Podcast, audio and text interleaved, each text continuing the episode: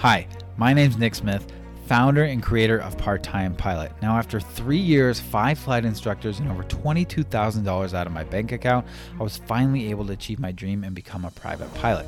Now, I have a bachelor's and master's in aerospace engineering and over 10 years experience as a flight test engineer. So if it was that difficult for someone like me, no wonder 8 out of 10 student pilots never end up becoming a pilot. So this is why I created Part-Time Pilot, and this is why I'm creating this podcast. This podcast will be your audio ground school and just another way Part-Time Pilot is making flight training easier and more consumable for you.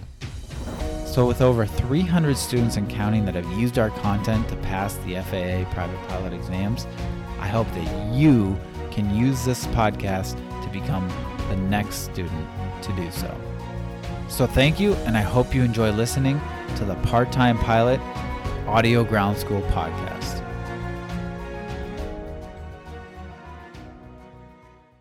Hey, welcome to the Audio Ground School Podcast. I'm your host, Nick Smith. How is everybody doing today? Crickets, huh? All right, I see how it is now. It would be nice, to actually have a guest on my podcast. I might just have something up my sleeve. Of course, as in all part-time pilot fashion, I have to make sure that the guest is going to provide you guys with a lot of value. But I might have something up my sleeve, so stay tuned on that. Anyways, today is going to be a great episode. We're going to, the end is near. The light at the end of the tunnel for our ground school is near. We've done, now this is episode 81. We got 2 sections of the ground school left, section 17 on emergencies and section 18 on night operations. So we're going to start on the emergencies today and talk about kind of emergency landings and what you want to think about in those situations. Now, huge disclaimer that I have to throw out there: do not follow exactly what I say. Use this just as informational to get your head to start wrapping around the ideas of these emergencies and emergency procedures and what you kind of want to think about in these emergencies. They're just meant to aid you, not meant to be procedures to follow. The procedures you follow, you're going to learn from your flight instructor for your specific airplane, from proved, pilot operating handbook and flight manual for your aircraft, okay? Big disclaimer, I'll probably say it a couple more times.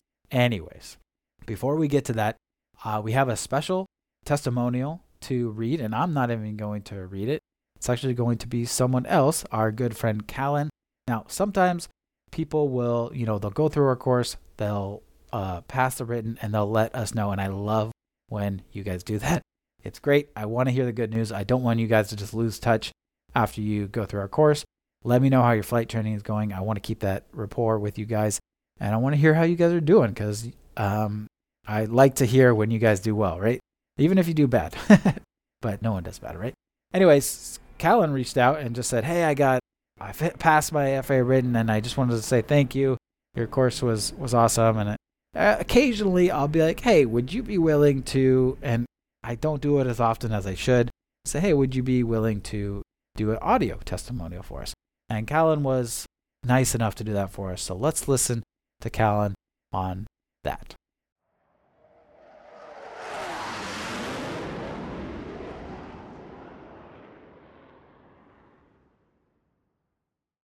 I wanted to thank Nick from Part-Time Pilot for putting together a great ground school course for private pilots. This is not the first online private pilot ground school I have taken, but it is the one that has best prepared me for my FAA written exam. Unlike my other online ground school, I was able to complete Part-Time Pilot during the week and then pass my written exam on the weekend. It's just crazy.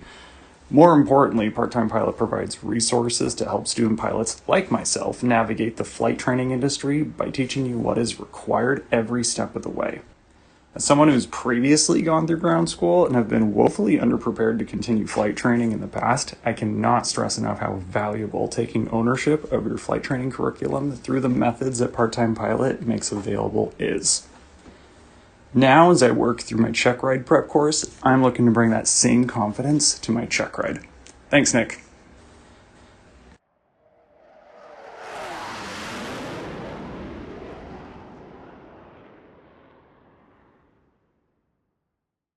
All right, thank you so much, Callan, for doing that and for the kind words. And anyone else, you know, has a good experience or even a bad experience and wants to leave us a audio testimonial, feel free.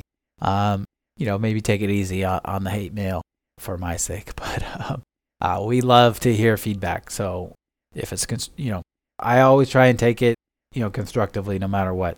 But haven't had too many bad reviews, so we're lucky there. All right, so let's do a quick, you know, kind of student question today. Now, this one is super quick, super duper quick, but it's one we always get. They go through our course, they finish the course, and on the last lesson, some people, they don't really read the last kind of lessons or whatever, but we tell you the next steps to take, right? And one of those is to, you know, sign up for the FAA written exam.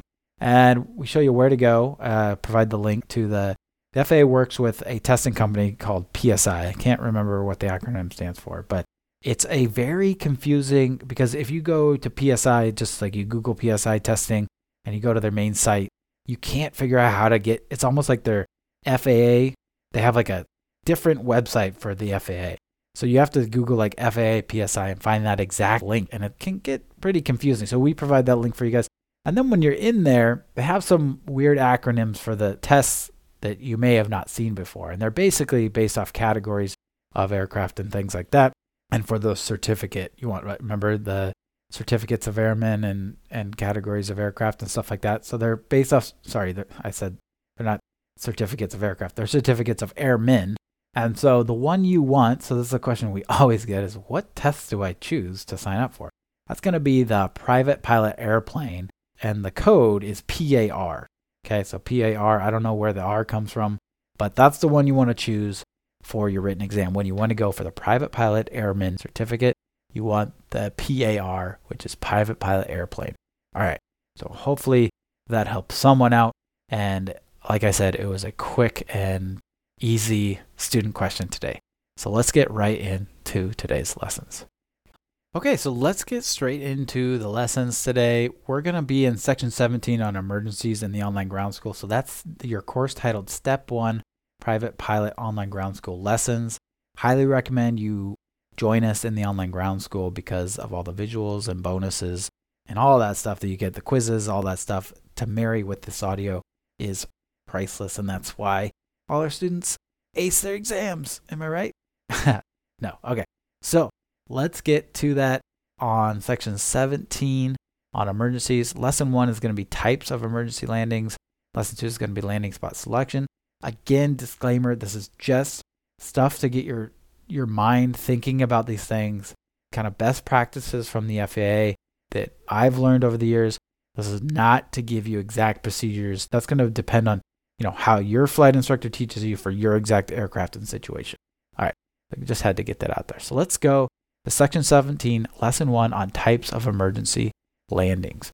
The first thing a pilot wants to do in an emergency is accept the fact that it is an emergency. Not accepting this fact because you're either hoping for the best or being overconfident can cost you critical seconds or minutes that you will never get back. During an emergency, it is important that you stick to what you are taught and stay composed. While fear is a great asset to us, it can also lead to our death if we are not able to overcome it while in a real-life emergency. A pilot should not desire to save the airplane if it risks their own safety. The pilot's number one objective should be their own safety.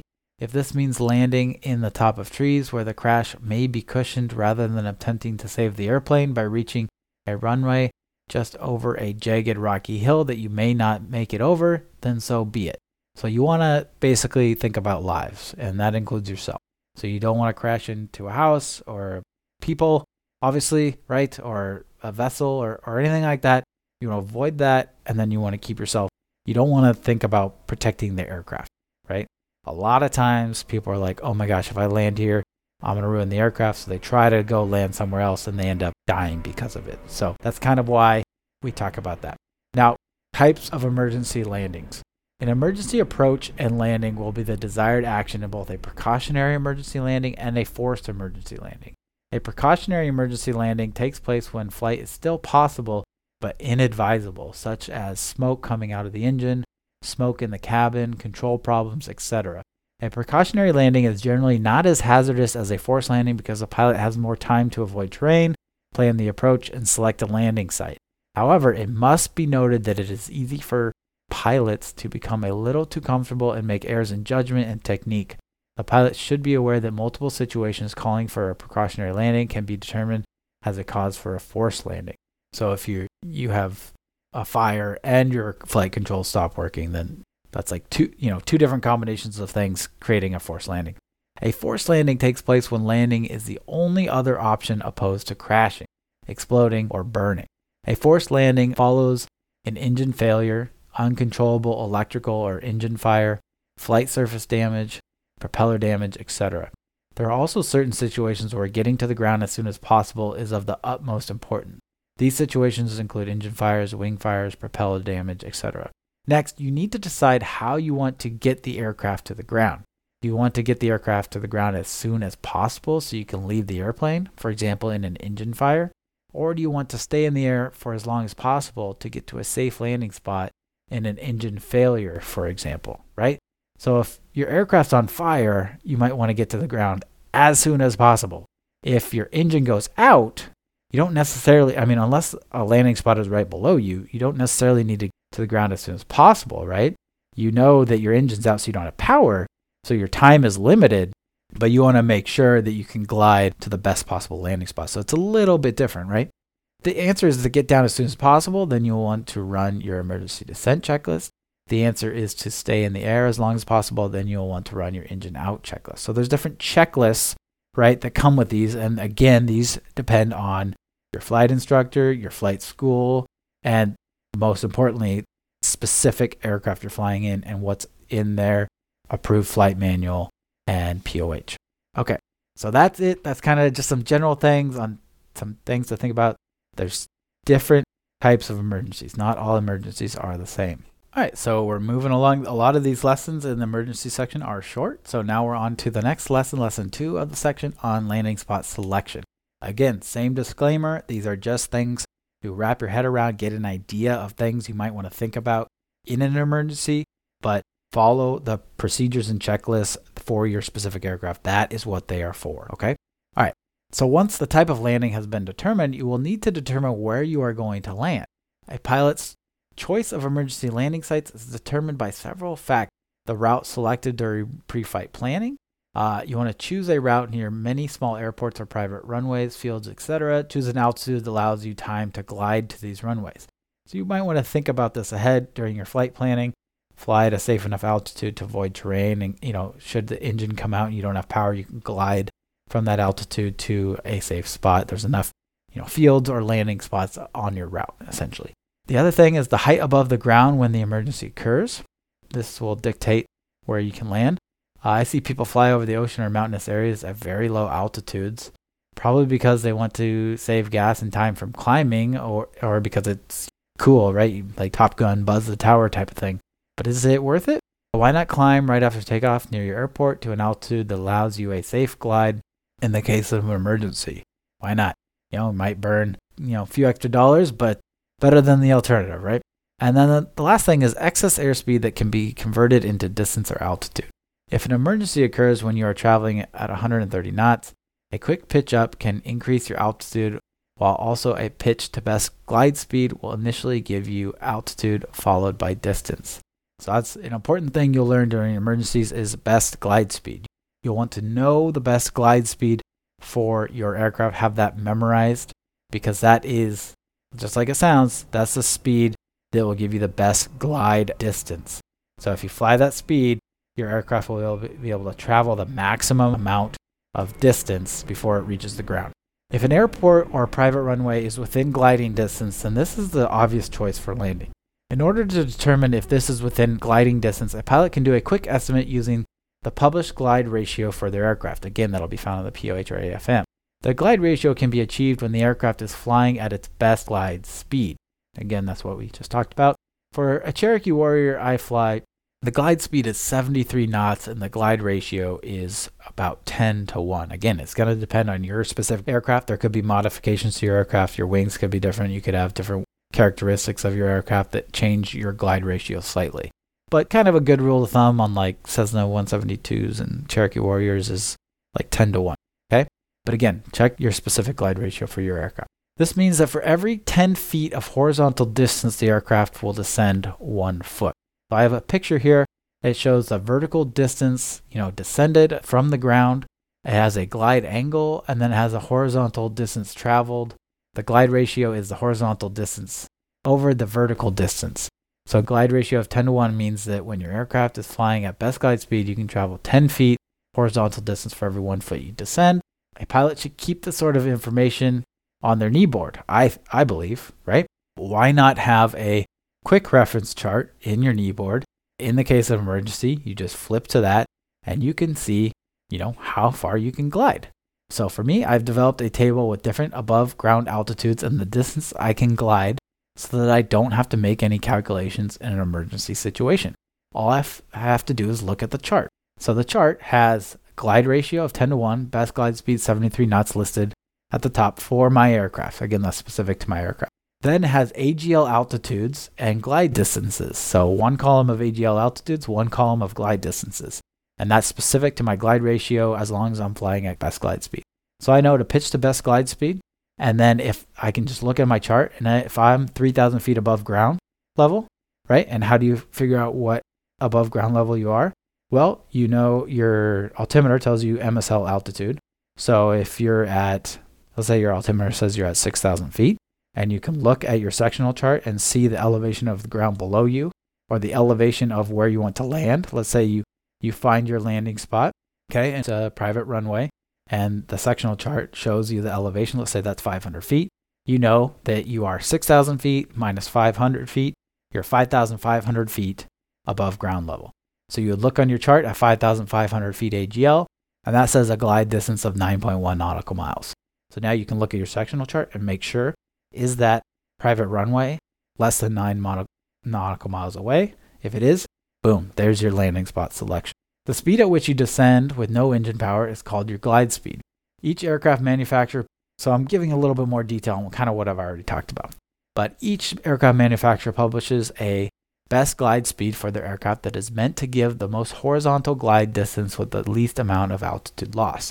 This is why during an engine failure, one of the first and most important things a pilot should do is pitch and trim the aircraft to the best glide speed.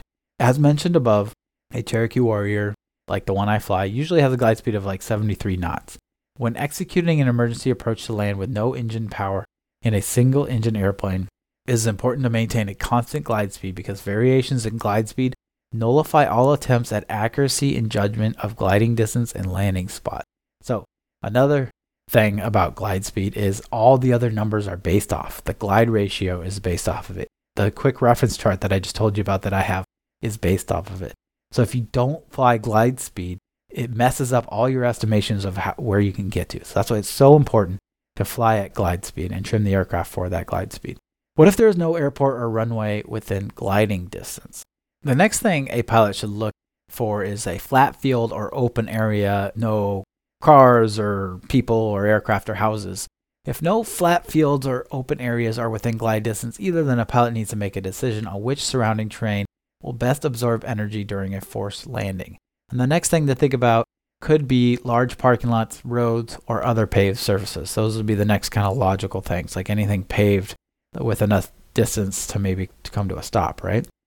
So usually you'll see, roads. That's usually or parking lots. But if you're not near roads or parking lots, then that could be, then you move on to the next thing on the checklist. What is the next best thing, right? A decision on the general area of landing should be made as soon as possible.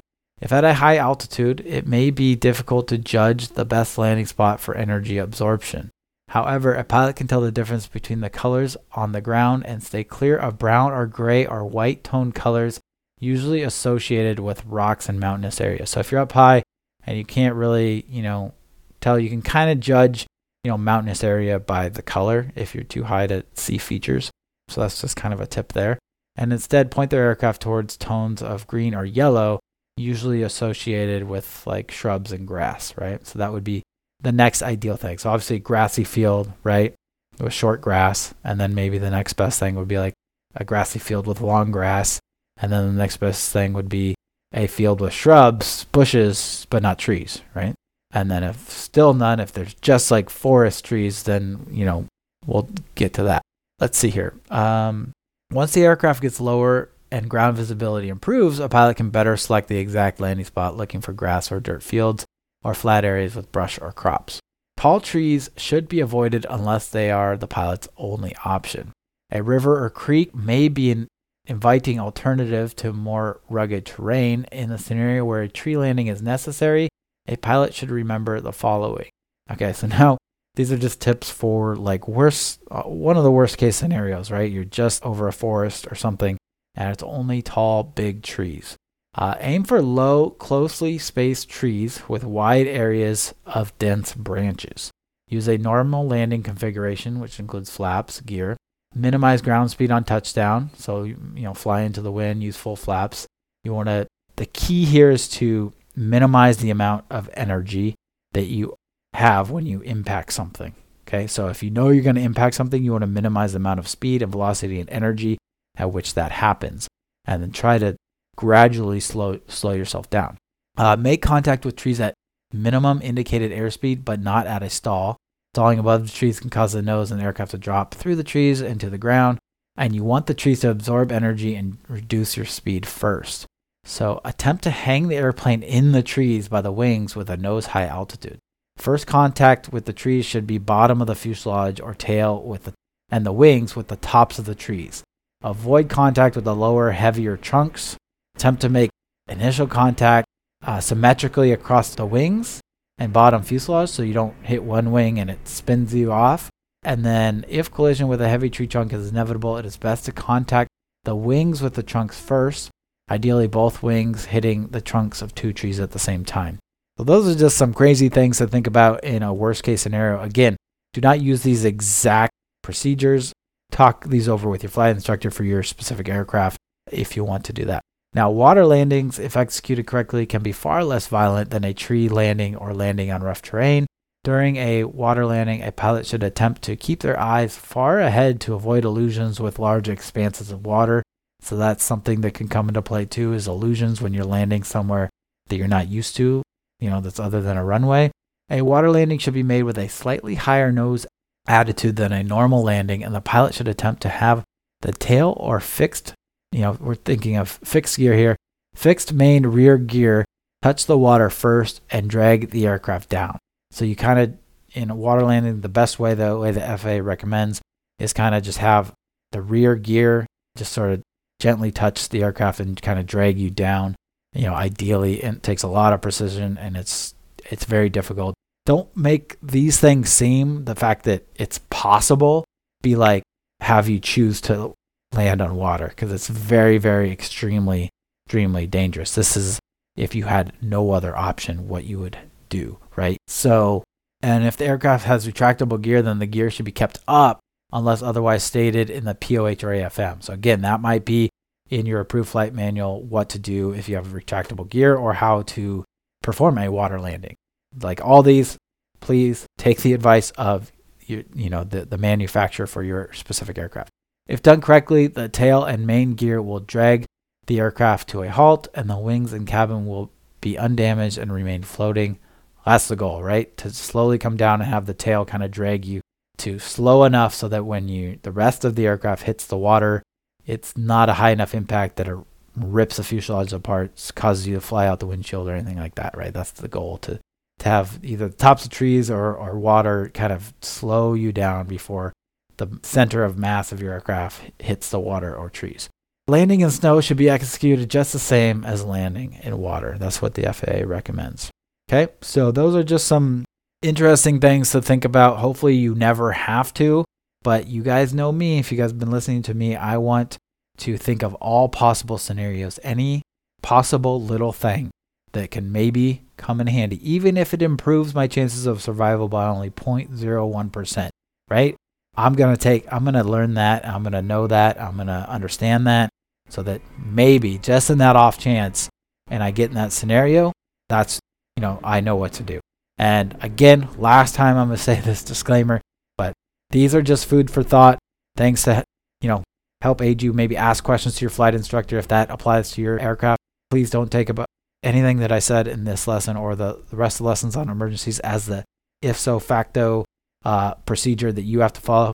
That's going to be determined by the aircraft manufacturer, your specific aircraft configuration, and how your flight instructor wants you to do that and teaches you how to do that. So, all right. So kind of a short one today, but that's it. That's all we have today.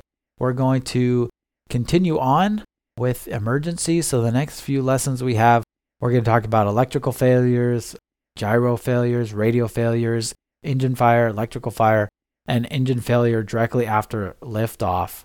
Sometimes that could happen, and that is one of the most dangerous situations. So we want to think specifically about that. All right, everybody. Thank you for listening. As always, safe flights and enjoy yourselves, and I'll talk to you next week.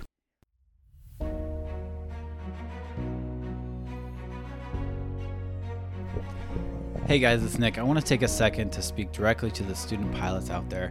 You might be a student pilot that is, wondering what to do next, how to get started, or maybe you're looking for the right ground training or flight training, or maybe you've already started ground training or flight training and you're stuck, you're in a rut, and you're looking for a change, something to help get you out of that hurdle. From my own experience in flight training, after 3 years, 5 instructors, and $22,000, and wanting to quit multiple times. And then now, after seeing hundreds and hundreds of student pilots through Part-Time Pilot, I've realized that the number one thing that makes student pilots fail is that they do not have a good fundamental understanding of the ground training when they get to the more advanced flight lessons. Now, who here has seen Top Gun Maverick? Do you remember in the movie when he says, "Don't think, just do"? Now, when I heard this, I was like, oh my goodness, this is brilliant, because this is exactly what you have to be as a pilot. Now, of course, it's not that we're not thinking, but it's that we understand things like weather, aerodynamics, what our instruments are telling us, what ATC is telling us. We have such a good core fundamental understanding of these things that we don't have to think about them. And when we don't have to think about them, we can instinctively feel and fly the aircraft, look out for dangers, and avoid emergency situations. If we do have to think about these things, it's going to put us behind mentally, and we're going to be behind the aircraft. And when you're behind the aircraft mentally, bad things happen. And this happens when you don't have a good understanding of the ground school content. So now the first 10 to 15 hours of your flight training can go smooth, even if you don't have a good understanding of ground training, right? You can go up for a discovery flight, have a blast. You can go up, learn how to take off, learn how to land. You may be even able to solo for the first time, fly a plane for the first time. Everything's great and dandy. But once you get into, bad weather flying, or flying at heavily trafficked airports, or speaking with ATC for Bravo clearance, or cross-country flight planning and flying solo on a cross-country flight, things get a little more advanced. And when this happens and you don't have a good understanding of the ground school concepts, you're going to hit a wall. You're going to start to get behind the aircraft. And when this happens, if you have a good flight instructor, they're going to stop you and they're going to say, okay, we need to do one-on-one ground lessons. And now you're going to be paying your flight instructor to not even fly with you, but instead $50, $60, $70 an hour to just teach you the ground school content that you should already know. And the worst part is you're not flying with them. So the flight training that you gained, the currency, the proficiency that you gained is going to be lost, and you're going to have to redo those lessons. What happens to most student pilots is they continuously hit these mental blocks where they get behind the aircraft, they start making mistakes, and then they catch up with the ground knowledge only to have that happen again. And they start to get in this vicious cycle of having to redo trainings and repay for trainings until it gets to the point where them or their family, they finally say, you know what, this has to stop. We can no longer afford the training costs without any progress, and they end up quitting. Now, so how do we avoid that? Well, here comes Part-Time Pilot.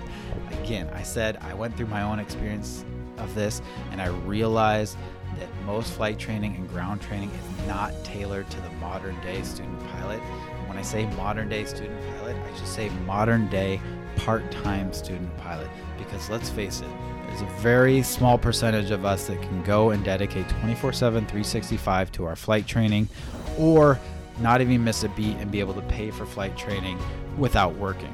So most of us have a full-time job or maybe a part-time job. We have kids, we have family, we have school, we have all these other responsibilities on top of flight training. And most of these flight trainings and ground trainings are not tailored towards you. And so how is it the part-time pilot tailors to the modern day student pilot? Well, the first way we do that is by keeping ground school interesting. You want to avoid being boring, you want to avoid that burnout. So how we do that is we present our material in multiple ways, and you're actually listening to one of them right now. You can consume our content via this podcast and an audio recording. You can do this while you're running, while you're driving in traffic, again, tailoring to that busy part-time student pilot. Or you can read through our written lessons. You know, I like to read, so for those of you that like to read, you can read through the lessons. You can see the step-by-step examples and the procedures that we have. Or you can look through our study guide and see our diagrams and mnemonic devices, have that visual cue, those visual cues and aids that help further your understanding. Or you can watch our videos. Or you can take our quizzes and practice tests to reinforce what you just learned. And then finally, you can join us live weekly for our live Q&A and our live lessons, so you can see in real time these things taught out and these examples done in real time. And then finally, you can utilize our group community to form study groups, get questions answered 24/7. All of this is tailored for the modern day student pilot to keep ground school interesting, keep it from being boring, keep from having that burnout, and to find ways that you can consume the content throughout your busy schedule. And guess what? It works. We've had over 350 student pilots come through, take and pass their FAA exams without a single student failing. That's right. A single student has yet to tell me that they failed either their FAA written or their FAA check ride. So that is just proof in the pudding right there that our concepts, the way we explain things in plain written English, and the way we give you multiple ways to consume this content is working. So if this sounds like something you might be interested in and you want to come join us, we'd love to have you. Just go to www.parttimepilot.com, click on Online Ground School, and we'll see you inside the Online Ground School. Thanks for listening, and I'll see you guys next week.